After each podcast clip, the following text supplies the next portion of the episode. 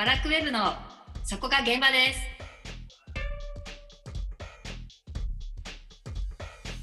この番組は日本文化の入り口マガジンワラクウェブによる日本文化にまつわるあれこれをざっくばらんに語る番組です。ワラクウェブ編集長セバスチャン高木と編集部スタッフがお送りします。今回お届けするのは137人の偉人たちが残した死にまつわる名言を集めた記事。担当はアダチ&リーム木村です。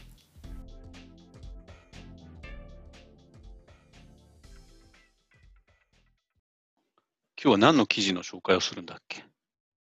はい、今日は、137人の偉人たちが残した死にまつわる名言を集めた記事なんですけど、うん、高木さんは死について、自分の死について考えたことはありますか？いきなりそんなヘビーな話をするわけ、はい、そうだよね。ある。その前に、すごくね、エンディングノートが嫌だったんですよ。そうなんですか？なんでですか？いろんなエンディングノート見たんだけど、全部死んだら遺産はどうしますかとか、お墓はどうしますかとか、どういう葬式をしますかっていう、ものすごく実用情報のエンディングノートしかなくて、はい、エンディングノートってそういうものなのかなって思いませんか？思わない？そうですね。自分がいなくなった後、家族が困らないために残すものっていうイメージがあります。そう。でもそうじゃなくて、本当は、自分たちが自分の死について考えるきっかけになるものが実はエンディングノートなんじゃないかなっていうふうにずっと思っていて、はい、で、そういうエンディングノートを作りたいなっていうので、木村さんをエンディングに巻き込んでるわけなんだよね。そういうことなんですね。そういうこと。死に向き合うとか、死のことを考える態度としてね、自分の態度として、でその場っていうのを作りたいなっていうふうに思っていて、だから木村さんが今日紹介してくれる記事ってそういうののきっかけになるよね。そうですね。でその中で今全然質問からずれてきたんだけれども、はい、137人だっけ？そうです。137人ですの、世界的な偉人たちの死に関する名言を集めたっていう記事だよね。はい、そうです。そうするとね、その137人の中から、自分が考える、死にとって、の近い態度みたいなものがあるなと思っていて、はい、で僕は一番好きなのは、いつも言ってるんだけれども、アインシュタインさんが言ってる、はい、死とはモーツァルトが消えなくなることだっていう言葉あるよね。はい。だから僕にとっての死ってそういうことだなと思っていて、いつも聞いてるものとか、いつもやっていることができなくなるっていうことなのかなって。だからみんなに訪れることだし、それぐらい自然なものなんじゃないかなと思う。木村さんは誰の言葉が好きなの？私もこの137人の名言見てて、その日の自分の状態によってしみる名言が変わってくるなって思ってるんですけど、それってまださ、きっと若いからだよね。そういうことなんですかね。まだ決める必要ってないんじゃない？こういう死でありたいとか、でもさ、いつ死ぬか分かんないよ。そうですよね。だとすると木村さんは毎日コロコロ死に対する態度が変わるから、明日死んじゃったら今日考える死の態度でっていうことになるんだね、きっと。で今日はどんな気分なの？じゃあ今日は、小説家の梅崎春夫が残した、どの道死なねばならぬなら、私は納得して死にたいのだっていう言葉があるんですけど、それが今日は響いてるんだ、その言葉が。そうです。やりたいことやっとかなきゃなみたいな気持ちになりました。ちょっとスティーブ・ジョブズに似てるね、その考え方。なんだっけ、僕が敬愛するジョブズは毎朝鏡を見て言うんだよね。なんだっけ、明日死ぬんだら、今日やろうとしてることでいいのって言いながら顔を洗うんだよね、あの人って。そうなんですね。そう書いてあった、どっかに。いや、そんなようなことだと、そんなようなことだと思う。だから、それと一緒だよ。だから木村さんも今さ、から顔もう洗った今日は。洗いました。あ、洗った。じゃあ、これから鏡見に行って、考えてみたらいいんじゃん。明日死ぬときに、今日何やろうかわかんないけど、今日やることでいいのって。それで満足して死ねるのっていうこと。毎朝それを。ジョブズはね。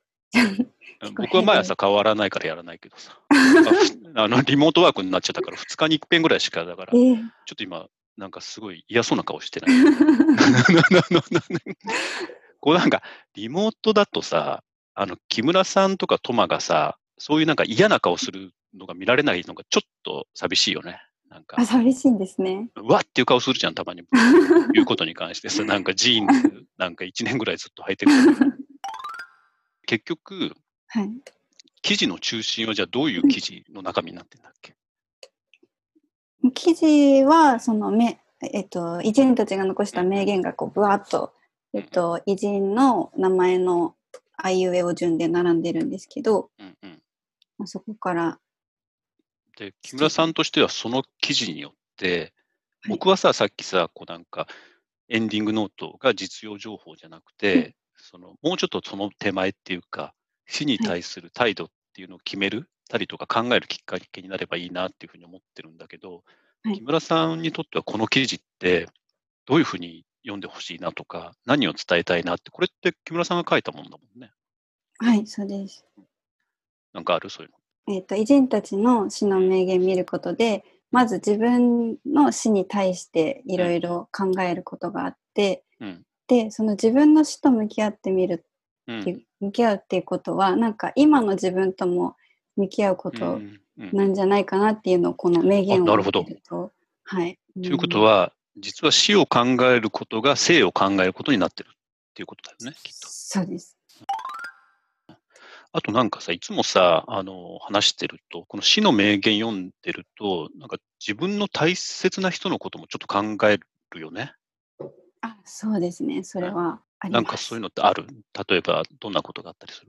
私、自分の話だと、去年、大事にしてた愛犬とお別れがあったんですけど、もうすごく寂しかった時に、なんか響く言葉とか、あ、そうなっててくれるといいなって心がちょっとこうほっとする名言とかもあったりして、例えばハリー・ポッターシリーズに登場するダンブルドア先生が出した名言とかだと、心が整理されたものにとって死は次なる大いなる冒険に過ぎないのじゃっていう名言があるんですけど、なんかそういうのを見ると、ただのお別れじゃなくて次の冒険に行ったんだなとか、ちょっとこう心がほっとするような。なるほど。そうそう、だから、それあるよね。なんかその137人分の死に対する考え方って、イコール、誰かがこう死を迎えた時に、この死を悼むっていう悼み方って、いろんな悼み方があるんだなっていうふうに気がつくよね。なんか、葬式とかって行かなくちゃいけないものだとか、死って悲しまなくちゃいけないものだっていうふうに何々するべきっていうものから、僕はその個人的には一番遠いところにいてほしいなって思ってるのね。こう誰かの死って、その人でしか、迎えられないものだし、その人とその人に近しい人、あるいは近しくなくても、その人が死んだ時に、それぞれが痛み方を持っていてほしいなって思うんだけど、なんかどうしても、何々するべきだにちょっと支配されてるところがあるような気がしていて、で木村さんが書いた137人の偉人たちの、ダンブルドアが偉人かどうかっていうのはちょっと置いておいて、架空の人物だしね置いておいて、その死の名言を見ると一つ死のを考えるきっかけにもなると同時に、死の痛み方、自分なりの死の痛み方っていうのをもちろん考えるし、あるいは、死っていうのは、大体その人のものにしてあげたいなっていう、一個一個まとめたりくくったりするんじゃなくて、一個一個違うものだよね、多分。でその前提が、一番死に対しての前提条件になるんじゃないかなって、僕なんかその記事を読んで思ってたんだけどね。ちょっちょっと深すぎるかな。つかあれかもう僕が一番真に近いからさ、スタッフの中でいろいろ考えちゃうんだろうね、きっと。ちなみに収録日の、今日6月1日は、はい、ヘレン・ケラーさんの命日なんです。うん、ヘレン・ケラーさんなんて言ってんの？ヘレン・ケラーさんは、死は一つの部屋から別の部屋に移るようなものである。でも私にとっては違いがあるのをご存知でしょう。それはそちら側の部屋では私は見えるようになるのです。なんかちょっとこれもダンブルドア先生とそうだね、うん、似た感じだなっていう。でもということはヘレン・ケラーさんは生まれ変わるっていうのを信じてるんだね、やっぱり。うん、あ、意外、それが。あ、意外ですか。なんかヨーロッパの人たちってあんまり生まれ変わりとかって信じないのかなと思った。転生みたいなのって。ああ、なるほど。さっきの話で言うと、僕が死んじゃったらもう腐るんだろうなと思ってたからさ、自分がね。腐って、そのなんかカニとかさ、エビとかに食われたいなと思ってるから。今137人だけど、ちょっと今集めてんだよね。あ、そうなんです。今その偉人たちの死をその死の偉人の命日でカレンダーを作って、そこに死の名言を当てはめていくっていう締めくりカレンダーを作るのをちょっとライフワークにしてます。だから日めくりカレンダーじゃなくて、はい、締めくりカレンダーを作って、はい、でそれを、発売してお金持ちになろうとしてるんだよね、僕たちは。そうです。それを野望にしてると。はい。いいね、いつか叶うと。今何日ぐらい集まってるの、それで？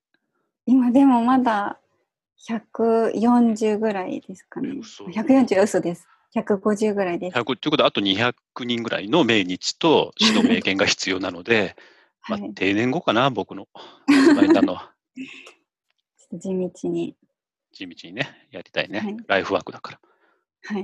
で今日ちょっとその137個の名言は紹介しきれなかったんですけど、2つしか紹介してないよ多分。紹介しきれなかったって結構大げさな話にしてるけどさ、多分70個ぐらいさ紹介してたらしきれなかったって言ってもいいと思うんだけど、2つ3つ紹介したところでいいね、はい、いい感じだった今。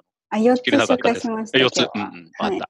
だけど、死の名言で検索してもらうと検索結果の一番上に記事が上がってくるので、ぜひ高木さんもちょっと見てみてください。